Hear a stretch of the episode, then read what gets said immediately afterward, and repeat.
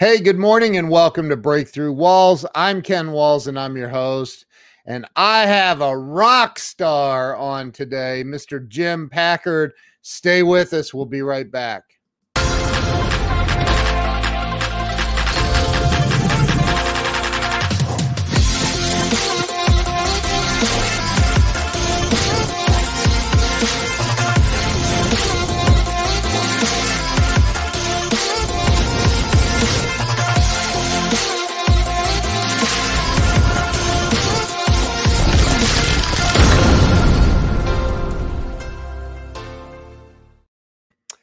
And we are back. Let me bring Jim on. Jim, welcome to the show. Oh, thank you. I'm pleased to be here. It's great to have you here, man. You are a um, you're a legend in my mind. thank you. so, so Jim, um, I when did we? I think we met um, years ago, maybe in Pittsburgh at a um, at a uh, what's that gal's name? Linda. Linda Thomas. Thomas. Yes. Yes. I always she has a hyphenated name though, isn't it? Like Balt Baltism Balt something Thomas. I don't know, but yes. yeah. Um, I believe I met you and and um, your sons over there. I, I'm pretty sure um, years ago though. So, and we've I think we've been friends on Facebook for many years too and yep. and it's I'm honored to finally get you on the show, man. So so I started this about 3 years ago and it was literally to help people get unstuck in life and because I truly believe people get stuck and don't know how to get through it. There's Pamela Aubrey. She is a wonderful, wonderful person. Thanks for being here, Pam. So, so Jim, why don't we start with where you were born and raised? Sure. I'd probably be remiss if I didn't say that you ever feel that life's a tuxedo and you're a pair of brown shoes? because I've seen some of the other people you've interviewed. So, uh, uh, uh, yeah. I'm I'm from a little town in Maine called Augusta, and okay. Uh, you'll hear my accent throughout this interview because my business partner now always makes fun of me when I say I have an idea to sh- share with people, and they go, "Where are you from?" Where I'm from, Augusta, Maine. So uh, wow. Uh, went to the same high school my mom and grandfather went to, actually. Oh wow, Augusta, Maine. So that's like um, that's almost like in Canada, eh? you, you, can actually be in Portland, Maine, and you're closer to New York City than you are Northern Maine. Really? Yeah. Wow. Okay. So, um, so you you um,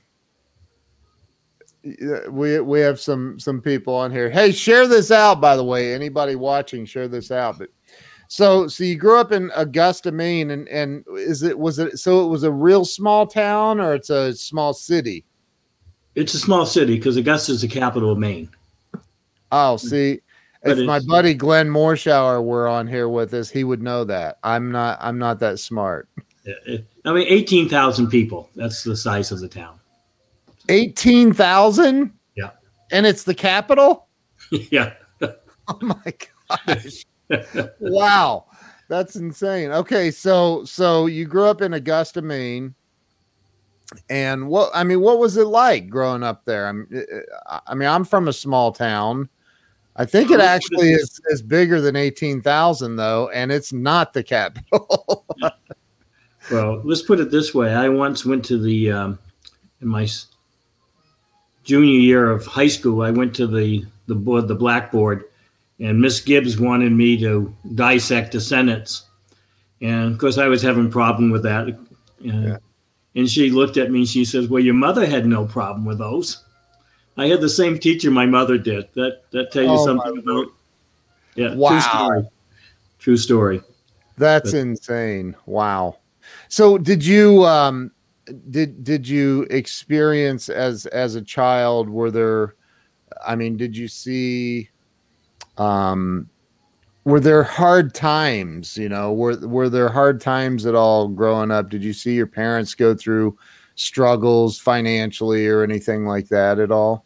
Yeah my parents went through uh, interesting enough i I lived in a nice area of town, so I was exposed to a lot of uh, a lot of my friends' dads uh, own businesses, and you know, I noticed at an early age that my friends had convertibles or their parents had convertibles and they belonged to the country club, and and we didn't. All right, so early on, I knew that uh, there was better things out there in life.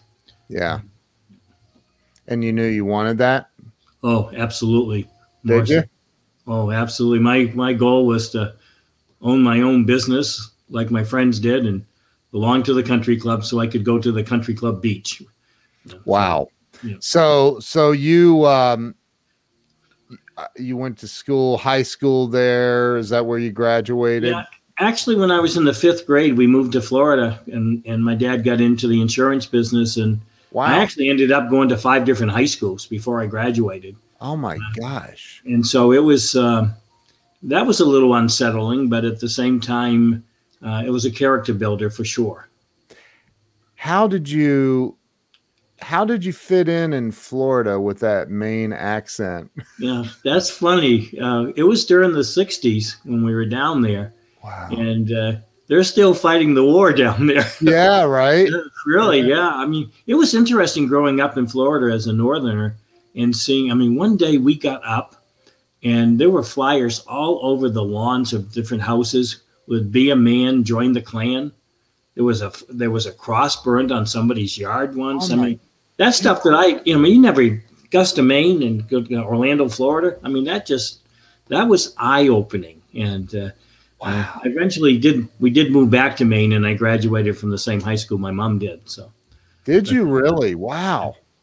So your dad got um, into insurance. What was he doing prior to getting into insurance? Uh, he was an electrician. Okay. My grandfather was electrician. My uncles, my cousins, everybody in our family were electricians. And I mean, I can't even make an extension cord. I mean, I, that wasn't for me. I mean, these hands don't touch anything but a, you know, but a driver and three wood. You know. oh, that's hilarious. So, so you, you, your dad, when you say he got into insurance, he got into insurance sales. Yeah, and he was very good at it. I mean, he was the youngest person to get promoted at his particular company. But back in those days, as you, as they gave you another territory to work, you had to live in that territory. So wow. that's what made. That's why I had to move so many times and went to so many different schools. It's because you had to live in the territory that my dad was managing. And wow. It was uh, it was almost like a blur. My fifth grade year through my sophomore year of uh, school. I mean, I mean, I don't hardly remember anybody. I can't even tell you one teacher's name.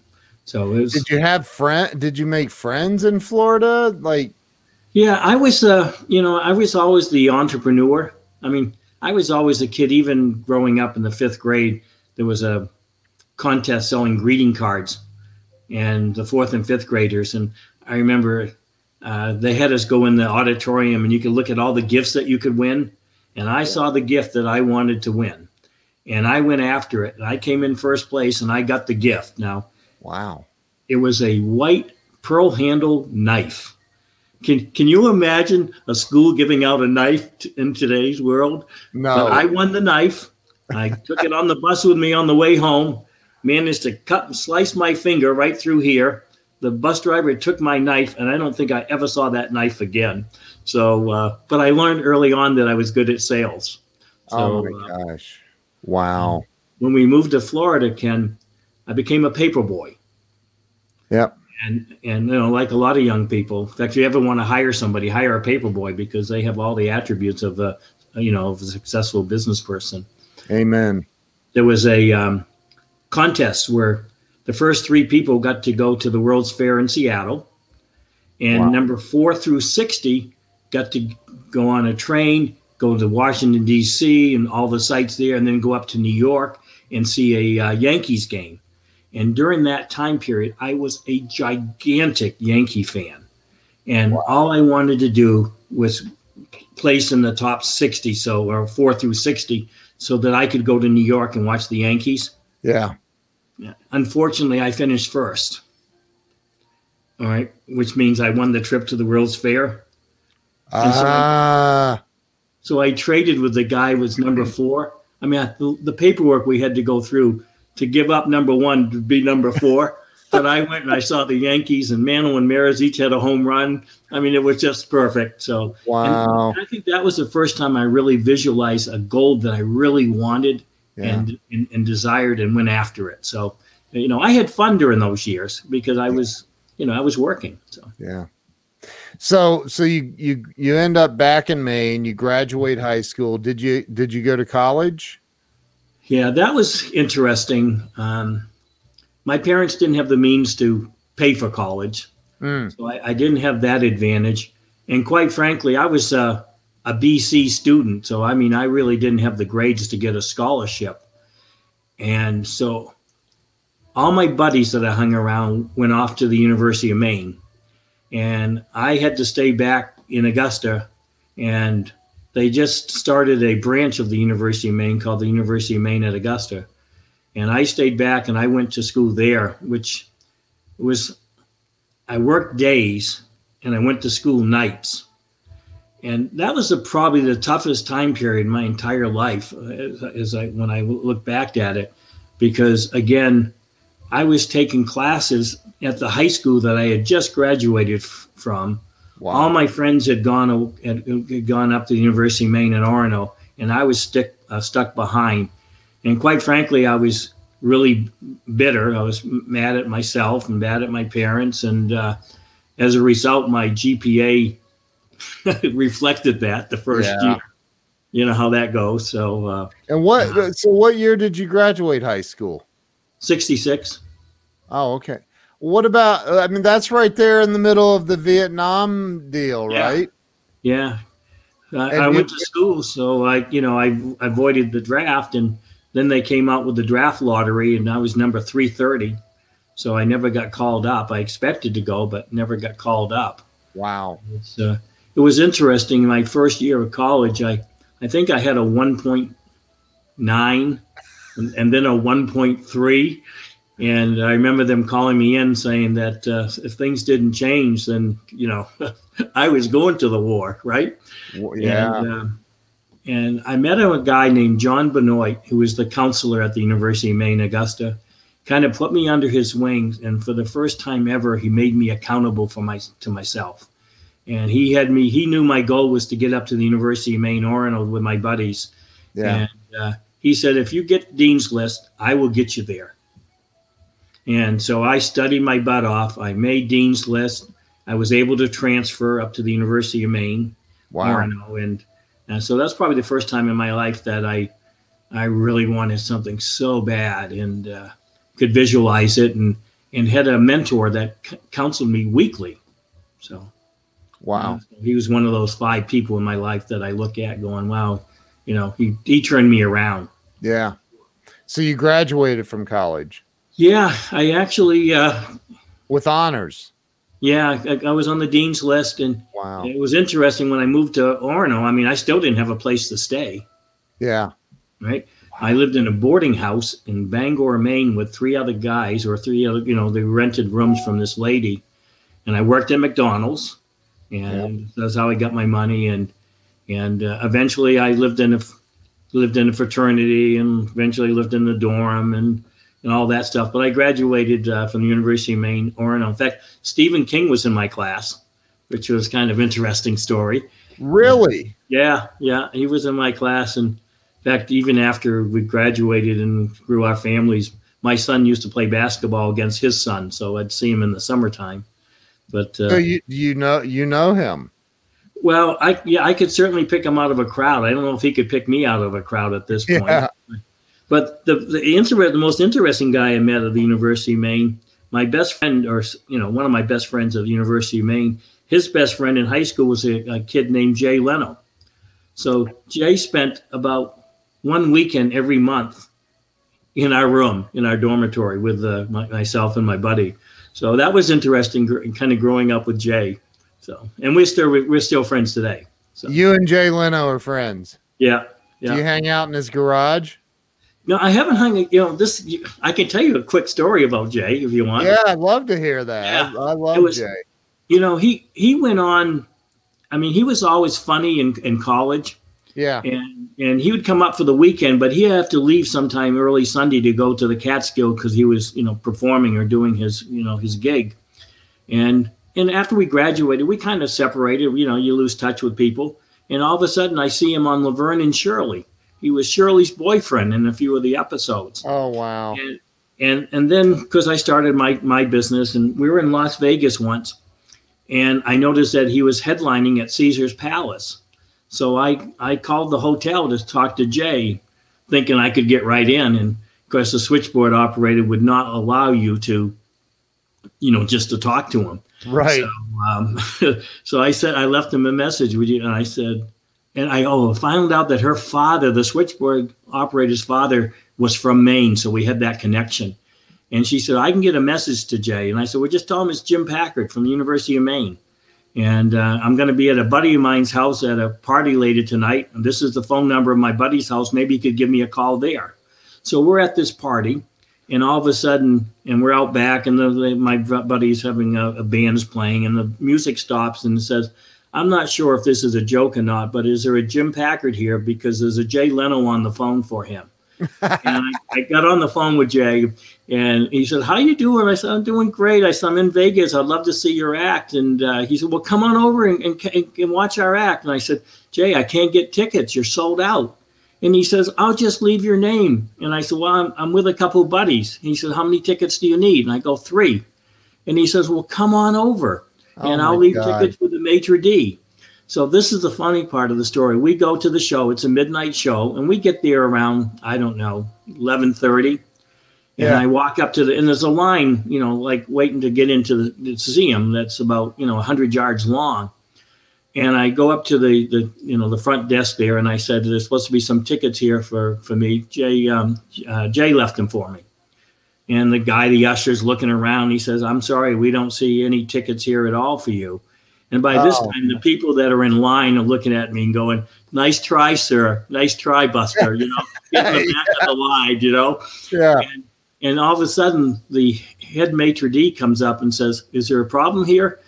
And the usher says, "Yeah, we have another joker that claims Mr. Leno left him some tickets." and he and he looks at me and he says, "Are you Mr. Packard?" And I go, "Yes." And he looks at the usher and he says, "This is Mr. Leno's personal guest. Please escort him backstage. So we went backstage, my, my, buddies and I, and yeah, we're sitting wow. there in, in, his green room and talking to him, and uh, and uh, and he said, uh, I, I, he says, uh, um, what's his name? Um, the blues guy. Um, that's BB uh, King. Okay. Yeah. Was yeah. opening for him, and Jay looks at me and says, "Have you ever met BB King?" And I go, "Jay, no, you don't meet." Yeah. No, yeah, of course. Yeah, we hang out all the time so he brought him over. I met him, and uh, oh so uh, and and I started telling Jay some jokes, thinking that maybe I could help him because I, you know, and uh, he had already heard of all of them. It's amazing. Yeah.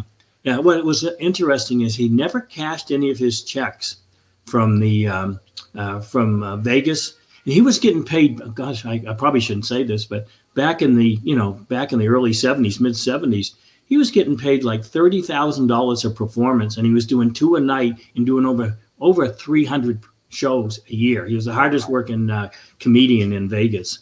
But uh, yeah, we still remain friends. I happened to see him, and uh, he was here at Talking Sticks down in Phoenix a couple years ago, and we saw each other again. So. Oh, did, oh, you? did you? Yeah. So yeah. you've got it. Like, do you have a cell phone number? Yeah, actually, uh, it's it's uh, he he's called me and left a message, and I kept it on my cell phone. But, oh, uh, yeah. yeah. so, Jay Leno Jay. called you and left you a message. That's yeah, that's yeah. Because awesome. I was inviting him over to the house for dinner because you know I figured that he was you know he's out enough. So, but uh, when we wow. were in Vegas, I met his wife, you know Mavis, and uh, interesting guy, and uh, really uh, money has not changed him. He seemed, yeah, he seems like just a good guy. Yeah, absolutely. A yeah. genuinely good guy. He is. Yeah, that's amazing, man. Wow. You're the first person I met that's friends with Jay Leno. I yeah. love Jay. Yeah. So, so I, in fact, I think since he left the Tonight Show, it's never been the same. It's not mm-hmm. even close. I asked him who his best friends were in Hollywood, and he, he said to me, "I should say this stuff," but he said, "Well, it used to be Jay, it used to be David Letterman, all right."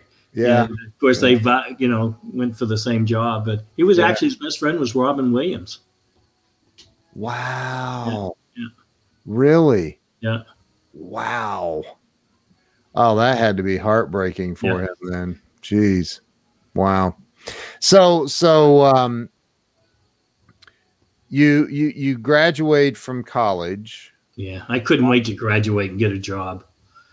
What did you do? So you get I'm you know, you cuz you said, you know, here you are your whole life as a kid, you're you're you're um you got the entrepreneurial bug.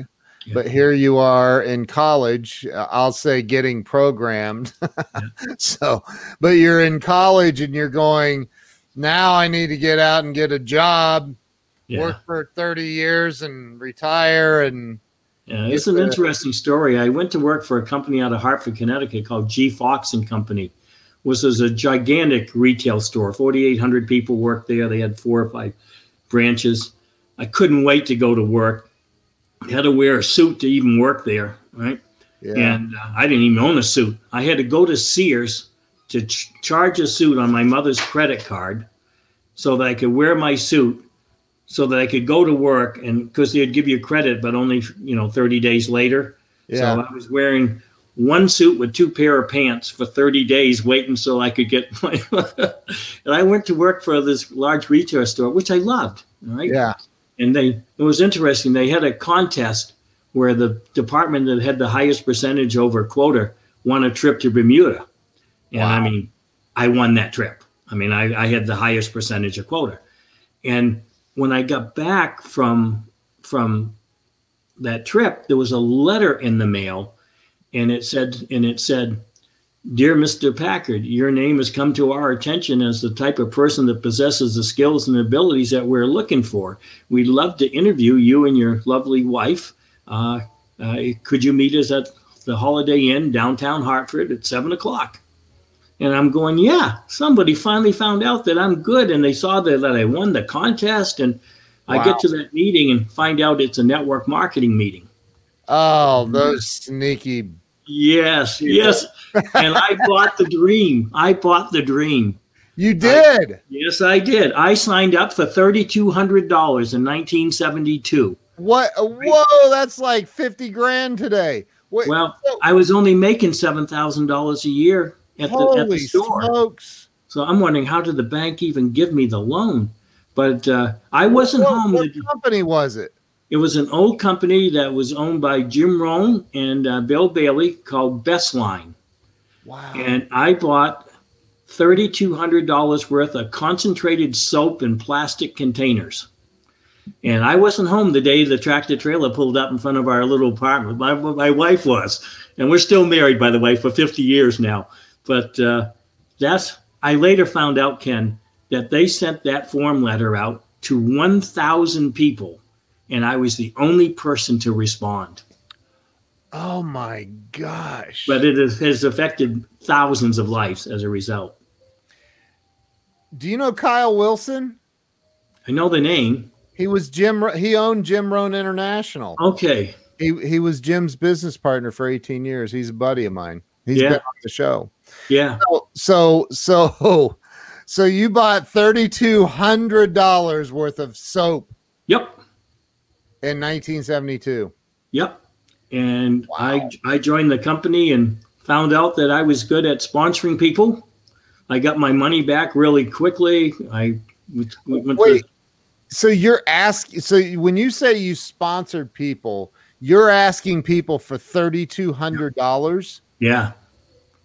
Holy mother of everything holy! Yeah. Yeah. In 1972. Yeah. When I was only making seven thousand sixteen dollars at G Fox and Company. Jim, how in the world did you get? I mean that that's like that's a lot of money in 1972. How does the bank even give you the loan t- to do it? Is beyond me. But you were getting people to go to the bank and get a loan for $3200? Yeah, until they shut down the company. I mean, I didn't know they get shut down for front end loading, and and it's, uh, you know, I, look back now and and I go, I guess I just acted through fear. You know, action conquers fear, but it's because for the first time in my life, I was introduced to positive thinking and what you can believe you can achieve. And if you think you can, you think you can't, you're right either way. And um, I just, uh, I also knew working at the, the retail store that, you know, that was never going to give me the goals that I wanted to achieve. And for the first time in my life, I read a book. You know, I, I read Think and Grow Rich was I think the first book I ever wrote, and I wrote down all the goals that I wanted to accomplish. In fact, 42 of them, and they're in they're on my back wall. I don't know if you can see it. Yeah, they're right. That's it. It's right here. They're right underneath the clock. That's my original. Uh, I don't know original there set of go. goals. Yeah. yeah. original set of goals. And uh, wow. so uh, that's how I got into network marketing, Ken. And I remember uh, thinking I have to get I have to stop working at the retail store because I'm working nine to five or nine to nine, and and I saw a blind ad in the newspaper for Smith Corona looking for a copier sales rep, and I go, oh my god! I mean, I'm in retail sales, so I went and interviewed, and um, great guy Jack Keeley. He told me that I there was probably other more qualified people for the job because I didn't have any sales experience, yeah. and they did. And I said to him, I said, well, that's a shame. That's a shame that I don't qualify because, and at that point, I took out my goals out of my wallet and undid, and I said, Mr. Keeley, I have 42 things that I want to accomplish. And I was hoping that Smith Corona was going to be that vehicle because if it was going to be that vehicle, I was going to make us both a lot of money. And he goes, Whoa, whoa, whoa, whoa, hang on. He goes, Hang on. He says, I'm going to bring my boss in and I'm going to ask you the same question why should we hire you? Put your goals back in your wallet, bring them back out, and say exactly the same thing. And I did. they hired me on the spot. I became their sales rep of the month the next 10 out of 12 months. The only month I didn't make it was the first month and the last month when I left. Wow. And uh, that's how I got into sales. And and and what year was this? Oh, this is back in uh, 1972, 73, 74. Wow. There's a buddy of mine that you he he just moved to Phoenix over to the Chandler area. Um, that he, his dad is the founder of Little Giant Ladders. Hal oh. Wing, that's Doug, his son. Was and, he on QVC? Oh yeah, they've they've been everywhere, man. They're, I've been on QVC, you know. Oh, have you really? Yeah, 25 times I've sold a product on QVC. Wow. Well, Little Giants, the third largest ladder company in the world now. Well, I'm the largest company in the world for the product that we market. Really? Yeah. You want to see it? Yes. of course. Yeah. It comes it's in this little white box. And this is this is a product. You're gonna love this. We call this the mouse bungee and it's a little device that sits on your desk and its sole purpose let me show you. Hold on i'm going to give you full screen for this. Okay.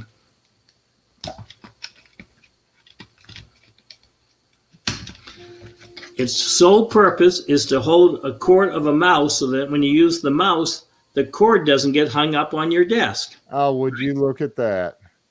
Now I'm a firm believer that I'm a big, big Jay Abraham fan, which I can share with you in a second. Yeah. But anyway, we went on QVC. And by the way, they only take three products out of every hundred that are submitted. Only three actually end up on the show. Yeah. And uh, we went on the show. I'll never forget it. Um,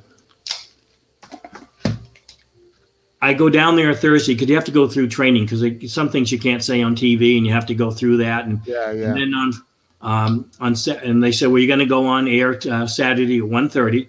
and I because this is Friday night and I'm done with my training, and I go, "Well, I'll be here bright and early tomorrow morning because I can't wait to. I, I want to be just get everything, you know. Yeah. I want to hear all the other vendors that are coming in." And the, and the guy, my agent said, well, don't get here too early. And I go, well, I'll be here like eight o'clock, eight thirty nine, and he goes, "No, that's too early." And I go, "Too early?" He says, "He says you do know you're going at 1.30 in the morning, not 1.30 in the afternoon." Oh wow! I didn't know we were going at 1.30 in the morning. Oh but, wow! Yeah. But wow. which is a great time because you know a lot of computer geeks are you know from California and you know they're up at that time. So yeah. Yeah. The guy before me sold eight thousand dollars worth of toner cartridges, and I'm going, my God, we haven't sold eight thousand in our in, in, in a year. And uh, they put us on in eight minutes. We did fifty six thousand dollars.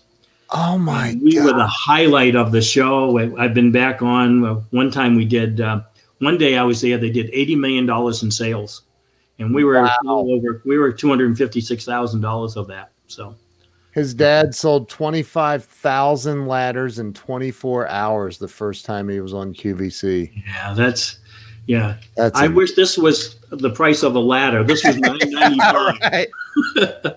yeah. Yeah. Wow. That's amazing, man. So so so so you got into sales. What was and it was selling copiers?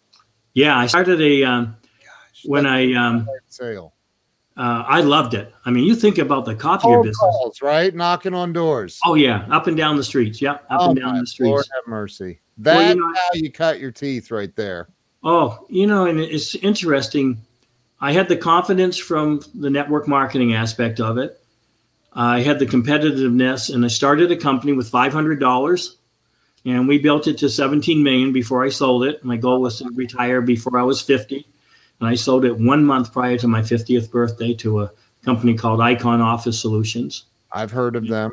Yeah, big company, and uh, you know it's a great business because you sold the copier, you sold the, you know, you sold the equipment, uh, you sold the uh, the service, the supplies, and um, I'm a big fan of a, a guy named Jay Abraham, Yeah. who's kind of a marketing guru, Yep. Yep. and and his philosophy in his book is, if you can look at other successful industries and what might be as common as dirt in their industry when applied to your industry could have the effect of an atomic bomb going off. Mm. And, and I always remembered that. And uh, I took my salespeople to a trip once, and we went to a place called the Sandals Resort. Yep. It's like an all-inclusive type of resort where once you get Yeah. there, you just put your wallet in the safe, and you know everything's free. And I'm going, what an interesting concept. So I came back home and I started a program where I would give the customer the copier, Mhm. and all I would do is the end of the month, I would read the meter, how many clicks that they made or how many copies they made. And I charged them like a nickel a copy. And that included the service, the supplies, the paper, everything. And we skyrocketed. I mean, it took it took our competitors a couple years before they caught on what we were doing. But I Wow. locked up that business and I took the concept from sandals. So uh, just like this little product right here, the, Yeah. the concept came from and maybe you remember these, Ken, not all of you. Remember the irons that your mom used to have that used to have the spring on it? Yeah, Yep. That's where this concept came from. Oh my gosh. Was that your idea? I cannot lie to you. No. Wow. Uh, but I, I met the inventor of the product. I take cl- cl- credit for it all the time. So he'd be laughing if I was actually telling the truth now. But uh, I was the, we started a company, we called it the, the Mouse Bungee Company. And I was, my title on my, on my business card is the Big Cheese. So, uh, and the controller was Office Boy. I mean, we had fun. We sold these things all through Q, I mean, QVC and we sold them to the in the ASI market, which is the ad specialty industry, Yeah. where you can actually put logos on them, which is what we do here. And That's uh, uh, so. Somebody's saying, "What does that do, Dad? Do?" Uh, show- It- it holds- again. yeah, it holds the cord of a mouse so that when you use the mouse, the cord doesn't get hung up on your desk. And I'll show it again. So if you just have it here and you Yeah. move the mouse, okay, I give you full screen. That's right. It gives you know you, you as you move the mouse, the it just gives with you. Now the interesting, the biggest market we had was the gaming industry, because you know these kids that get on games and they have to use their mouse to you know do Yeah. they call yeah. it fragging or get get frags. Um, the top gamers in the world use that product. And we eventually sold the company to a company called Razer, which is the number one gaming company in the world. Okay. But that was a fun ordeal going on QVC, going to the ASI shows, and that was a fun experience. And I Wow. enjoyed that very much. So so but back up to the copier thing again because I, you know I've I um I cut my teeth in sales knocking on doors residentially and and then got into business to business but um I, I've I've said I didn't go to college I, I I truly believe that everybody should go knock on doors for a couple of years before they decide what they're going to do with their life Yeah. But I tell you what, there's nothing harder than knocking on a door or walking into an office, especially medical offices where everybody looks up at you and you're there selling copiers. And uh, it's, uh, you know, I just outworked people. I wasn't as yeah. smart as they were, but I outworked everybody. Yeah. Yeah. That's awesome, man. So where'd you go from the copier company? Where'd you go from there? Well, I I, uh, I sold the company uh, when I was 49. Oh, you owned the company? Yeah, I, I, owned it. Yeah. Oh. Yeah. Wow. Uh, so I started. Yeah, I started with 500 bucks and built it to 17 million. And wow. when I sold it, I um, I really missed the people. I really missed the customers. Yeah. I didn't miss all the headaches that come with owning your own business. Yeah. But um, I moved to Arizona. Okay, I stayed on five years as a consultant for Icon. This was in Maine. All of this yeah. was in Maine. Yeah, yeah. Wow. And um, I stayed on for five years as a consultant, which I, I, one person recently told me that the definition of a consultant is a guy between jobs. And uh, yeah, I right. stayed there for five years because they were renting my building, and I wanted to make sure that they stayed in my building. But yeah. once that was up, I moved to Arizona and uh, when I got out here, I realized I didn't play golf well enough that I even wanted to play every day. Right. So I was looking to start another business, and uh, I always remember growing my copier business. I could never find the right message or greeting card to send to my clients. I mean, I could go to Staples and find a card that said, you know, thanks or something like that, or thanks for your referral. But I, um, uh, I wanted more than that, so I teamed up with a, uh, uh, graphic artist, and we created greeting cards uh, for. I don't know where they went, but oh, here it is. Hang on. We created a line of greeting cards for two niche markets. One was for pets, and you're about to hear my dog come through the door looking for a treat, so I apologize in advance. It's and fine. one was for salespeople. And what would happen is, I PetSmart is located out here in Arizona. So yeah, I made yeah. a sales call on PetSmart and they loved our cards. I mean, they fell in love with it. Within 90 days, I was in over 700 stores. Oh my! And they God. actually took out Hallmark in a lot of these stores. Wow! So I was in 700 stores, and then I created a line of greeting cards just for salespeople, and I got very fortunate. People like Zig Ziglar got a hold of them and loved them. Tommy Hopkins, yeah, uh, yeah. Brian Tracy, Harvey Mackay. And um, Jay Abraham always talks about having unique selling proposition to market your product. Yeah. And our greeting cards were so unique that when people looked at them, they go, "Oh my God, these are great! Would you like to see one?" Yeah, I'd yeah, love I'd to love see one. All right. Here's an example of one. Okay, I don't know if you can see. It says, "Babe Ruth struck out more times than he hit home runs." Yeah. yeah. And when you open it up, it says, "Although we didn't do business this time, and can you see the little envelope that's? Yep, yep I see it. Yep. Move okay. it the other way. There you, there go. go. Look, Look at that. So you pull out the punchline out of the little envelope. And of course, this punchline says, because Babe Ruth struck out more times than he hit home runs, although we didn't do business this time, we're looking forward to our next at bat. Isn't that a great card? That is an amazing card. Here's one more I'll show you. A toast to the best darn client in the world. I don't know how I can make that better. There we go.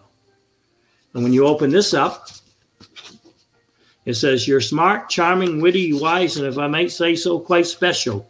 When you pull out the punchline, it says, In fact, we're so much alike, it's scary. so, so I created all these different types of cards. And of course, they were unlike anything anybody had ever seen. So, and by the way, when you pull that little envelope eye concept, yeah, yeah, got the idea from the Cracker Jack box. You know, when you go to the uh, Cracker Jacks, yeah. you pull out a prize. Yep, yep. Well, that's where we came up with the concept of the little envelope pulling out the uh, the prize, which is the same. So that's that's how that came about. And, uh, wow. Uh, so I started a greeting card company, and I mean that was a hassle. I mean, you, you ever tried to service 700 stores nationally? I mean, you got your cards in all these little racks, and of course, people handle them, and you know they get dog eared, and you have to replace them. That was quite a quite an ordeal, but it was uh, it was fun to work with people like you know with Zig Ziglar and Tom Ziglar and and, and Harvey Mackay and his group, and especially Tom Hopkins. He's he was tremendous to uh, to us. He would he would bring us up on stage and we'd show the audience our cards and you know. Tom. Ziglar is a good friend of mine, and I his uh, all of Zig's kids, Julie yeah. and Cindy are too. I talked to Julie yesterday or the day before yesterday. I never met her. I met Tom a few times. Yeah, you know. good people, man. They're just good, good people. So, so, um, wow. So, how so? How long did you have the greeting card company? Well, it was interesting. Probably for a few years. At one point, both my kids worked for me, and they realized how hard it was to sell and make a living selling greeting cards. Yeah. What was really interesting, Ken, is um, uh, the only Christmas gift I've ever asked my kids for for Christmas was their goals in writing, and they've done that since the eighth grade. Wow. And I still use the same form myself you know, we pick four areas that you want to be, you know, that we want to set goals in. And I mean, back in those days, we picked uh, um, academics, sports, family, you know, that type of thing. Yeah. And uh, I was sitting at my desk and I was going through some old file folders and I came across uh, one of Jeff's, you know, goal setting forms. And, and on the form, he said, I wanted to, you know, one of his action plans, was I wanted to pray more often. And I go, wow, that's interesting. I don't really, I mean, I'm, you know, you know, I believe in God, but I really, you know, I don't, I don't pray. I mean, yeah, I ask for the safety of my kids and my wife and, yeah. you know, and, and my dog and stuff like that. But I never have really prayed for, um, you know, anything business wise. Right. Right. And I remember going to bed that night and looking out and I'm, I'm laying there and I can't get to sleep. And I'm, you know, we're struggling with the greeting card company, even though we had some big name clients and all that. We were struggling uh, uh, with that type of business, and and I said to him, I, I said, God, show me that, you know, am I doing what I'm supposed to be doing? Because I have a lot of options, you know. I mean, yeah, am, am, I doing what I'm supposed to be doing? And I said, Can you do me a favor? I said, I can look out through the window and, and with the with the moonlight, I can see the, uh, I can see the sky. I said, make a falling star happen so I know that you're listening to me. Well, that didn't happen.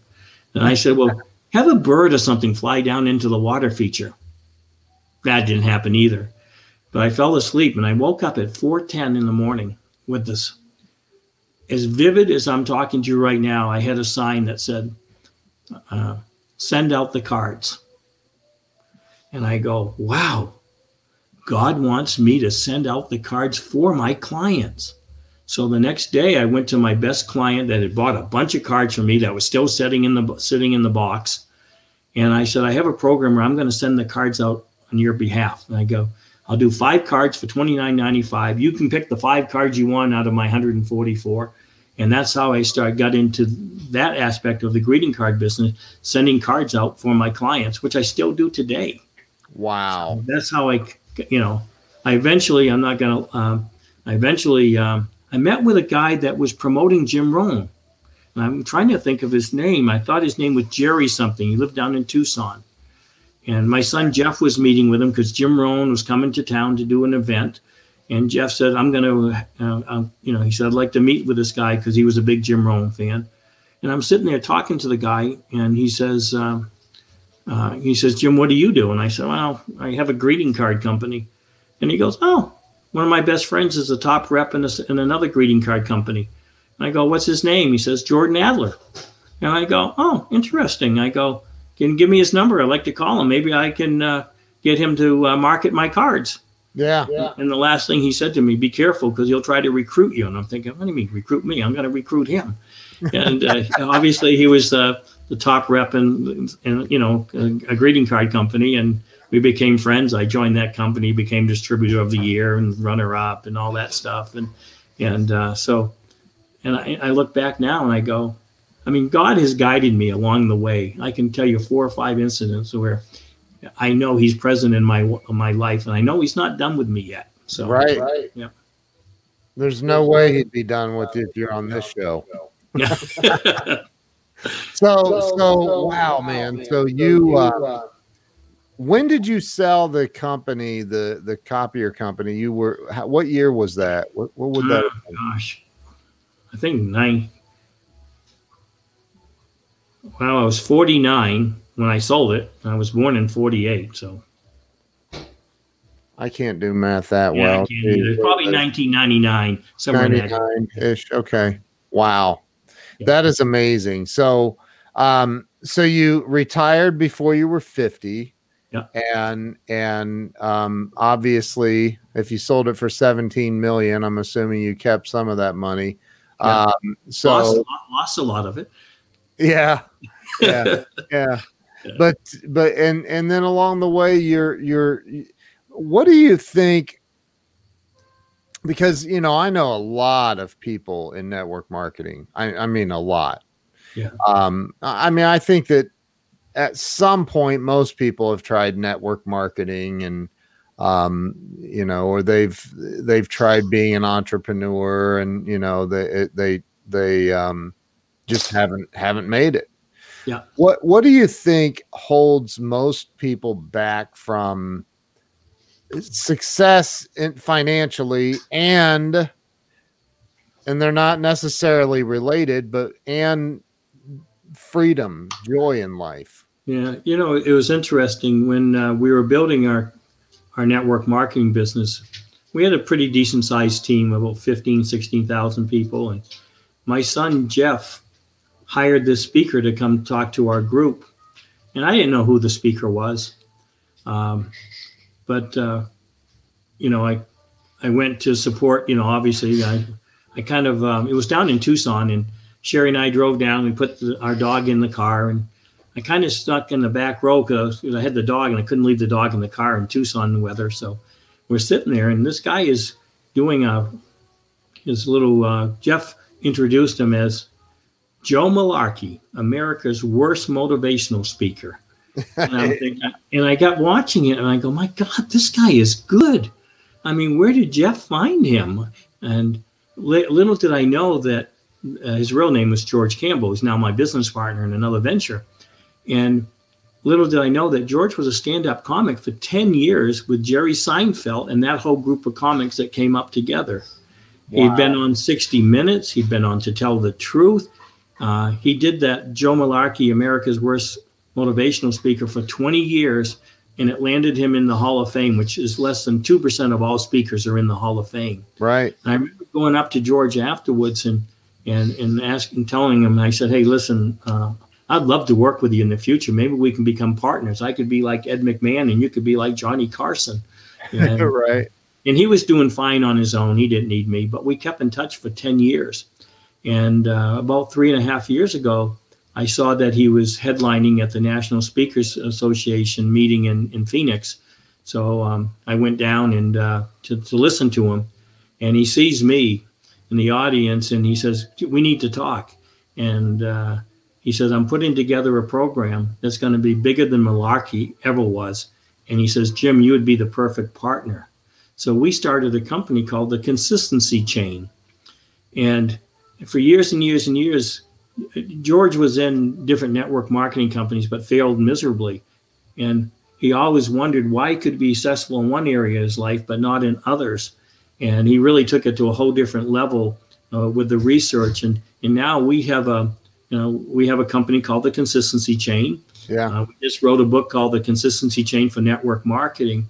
And what really you know for years and years and years as a leader of, a, of you know a couple of different network marketing companies i always struggle with why don't people just do what i've done to be successful? Little Yeah. did i know that they're literally wired differently. They don't think the same way.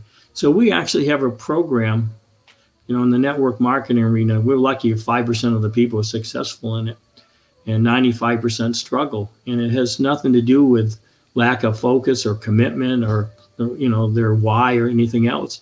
It's just that they need a different strategy. And and based on the results that we've had in the last couple years uh, we're really helping a lot of people ken with our program.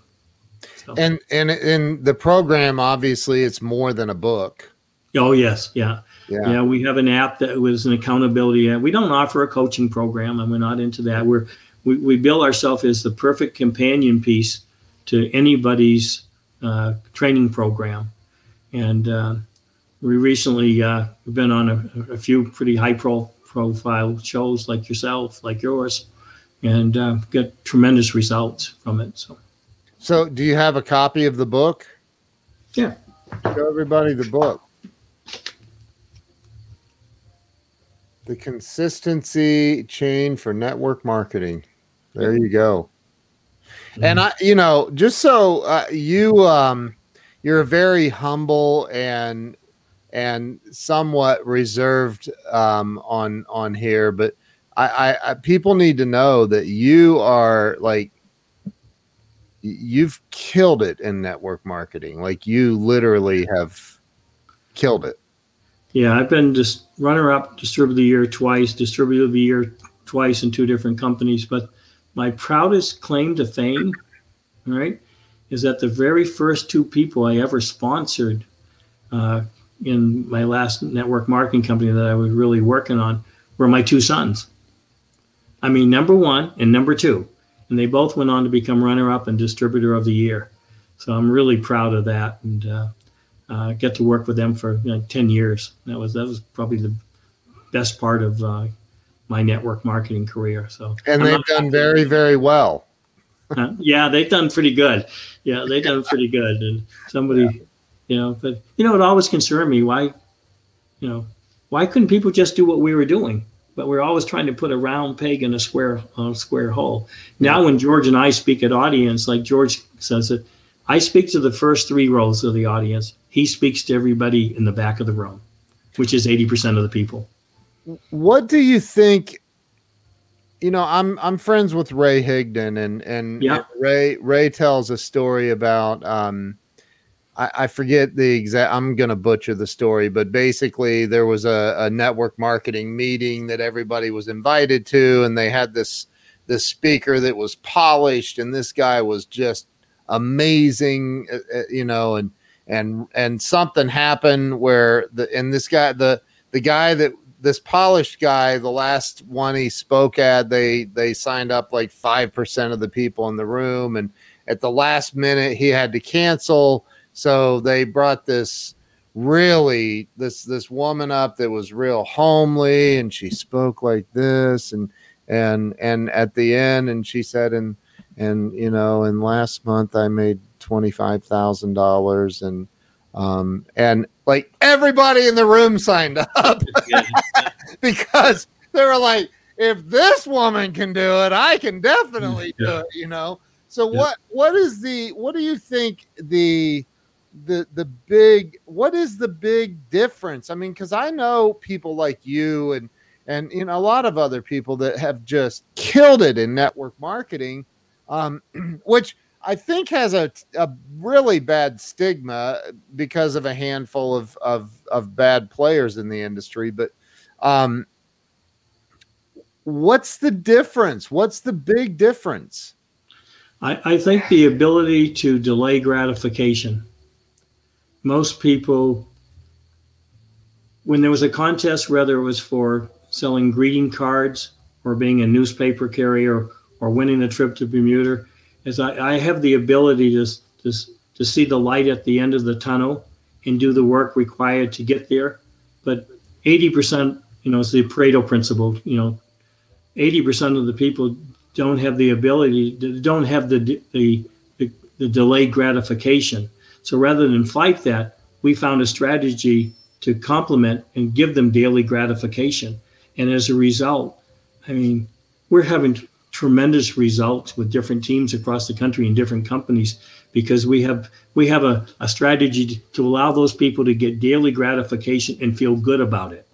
And it's wow. you know, like they're literally they're wired differently. They think out of a different section of their brain so. What is um what's your website if people want to check check out what you're talking about?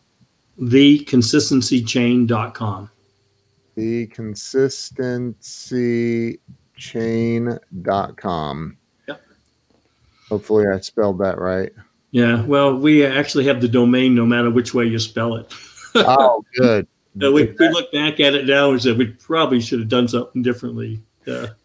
You know, um, I I I've told this story many times. There there was a, a point um, it was many years ago. My my wife and I opened up our very first brick and mortar office. We had been working out of that home, uh, out of our home, and said, "Okay, let's open an office and hire some employees," which we did, and and started growing. Um, but as you know, when when you have employees, I mean, things get real, like really real, because you're you know you're like responsible for them and their families, and you feel that responsibility, and and so the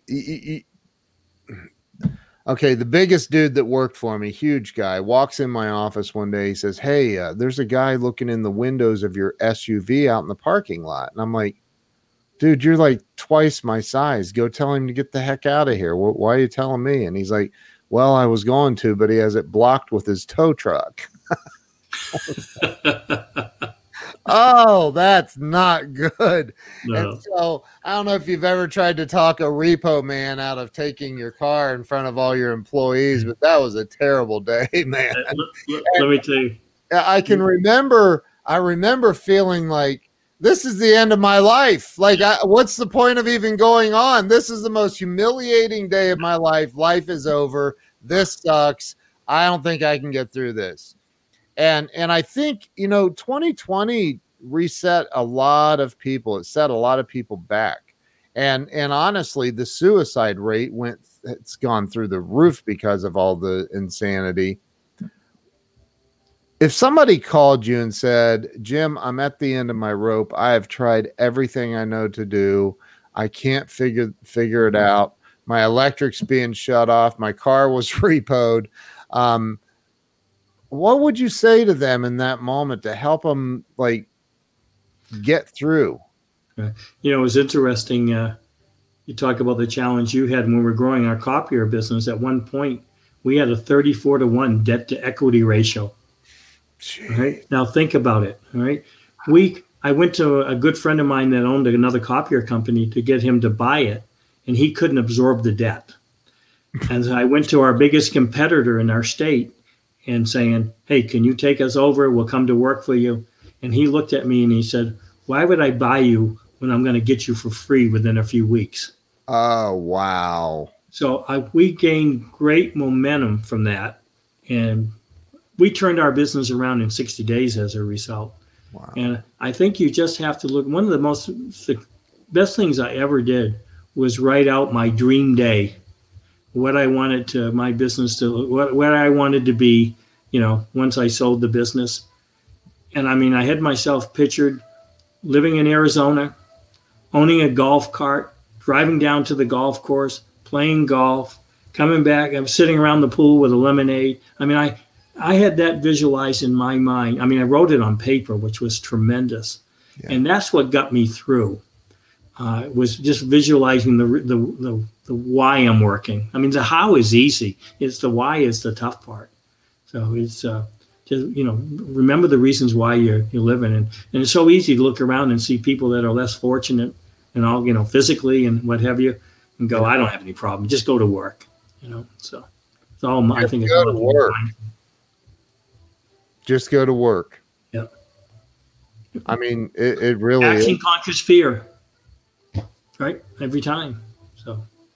Wow. I will never forget, Ken. One day it was a Friday afternoon. It was snowing. I was in Farmington, Maine, an hour and 15 minutes away from home. Yeah. I called my office in Portland to tell them, hey, feel free to uh, to to go home because the blizzard is coming and blah blah blah and it's bad. There was nobody in the office. Everybody had already left. I was the only person out there working. All right. And and I never forget that day.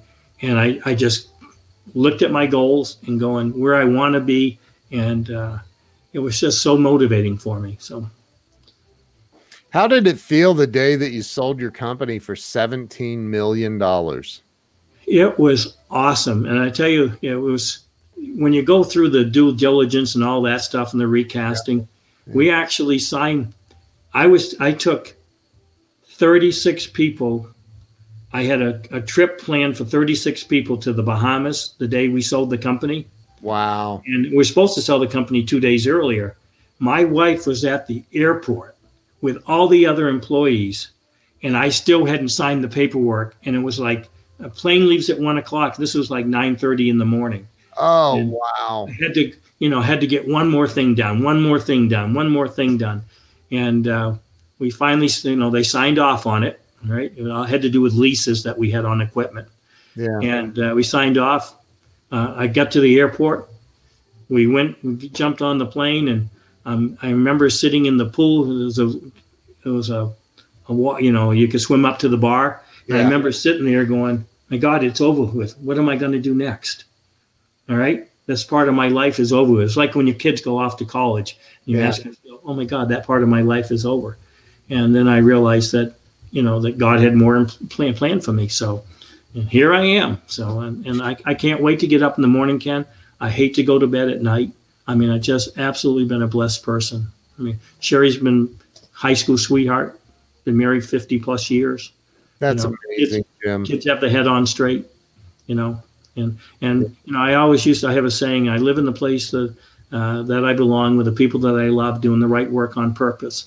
And I know that the right work on purpose is is sending our message of the consistency chain to that to that 95% of the people that struggle, especially wow. in the network marketing business.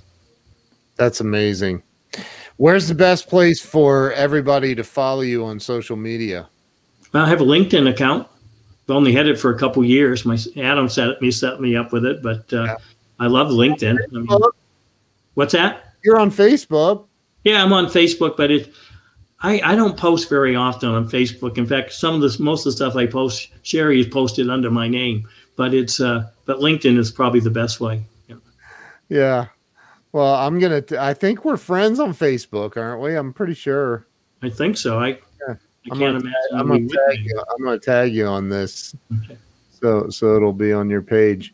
So Jim, any final words of of wisdom that you would share with anyone that may be watching that's struggling with life right now or financially or you know any any final words of wisdom uh, I, I love the saying that persistence will get you to your goal, but consistency will keep you there. Just mm. be consistent in your actions. I know that's kind of a plug, but I really believe it. It's it's not. I mean, it's a and plug away. I, I like I like what Grant Cardone says. If you're not willing to promote yourself, how in the heck do you how do you how do you expect others to promote yeah. you? Right? Yeah, absolutely, yeah. absolutely. It's awesome. Well, Jim, Packard, thank you for such an amazing time spent with you. Your wisdom runs deep, and I'm I'm very very grateful for you um, investing the time today. Uh, I was honored that you asked me to be on your show, and look forward to maybe coming back again with uh, uh, with my partner George, who is. Well, I'd love to do a, a, a show with both of you, and and and even and get you on an Amazon Live too to, awesome. to, to sell your your book and stuff. So, Jim, thank you so much. Stay with me. I'm going to end the live stream, but thank you so much for being on here today, and I look forward to doing some some some more stuff together. My pleasure. Thank you for having me. Yeah, thank you. And thank you to everyone who's watched and shared this out. If you did not share it out, there's still time to redeem yourself and and you can share this out now. So thank you for watching. Appreciate all of you. Have a great day, Jim. Thanks again. Thank you.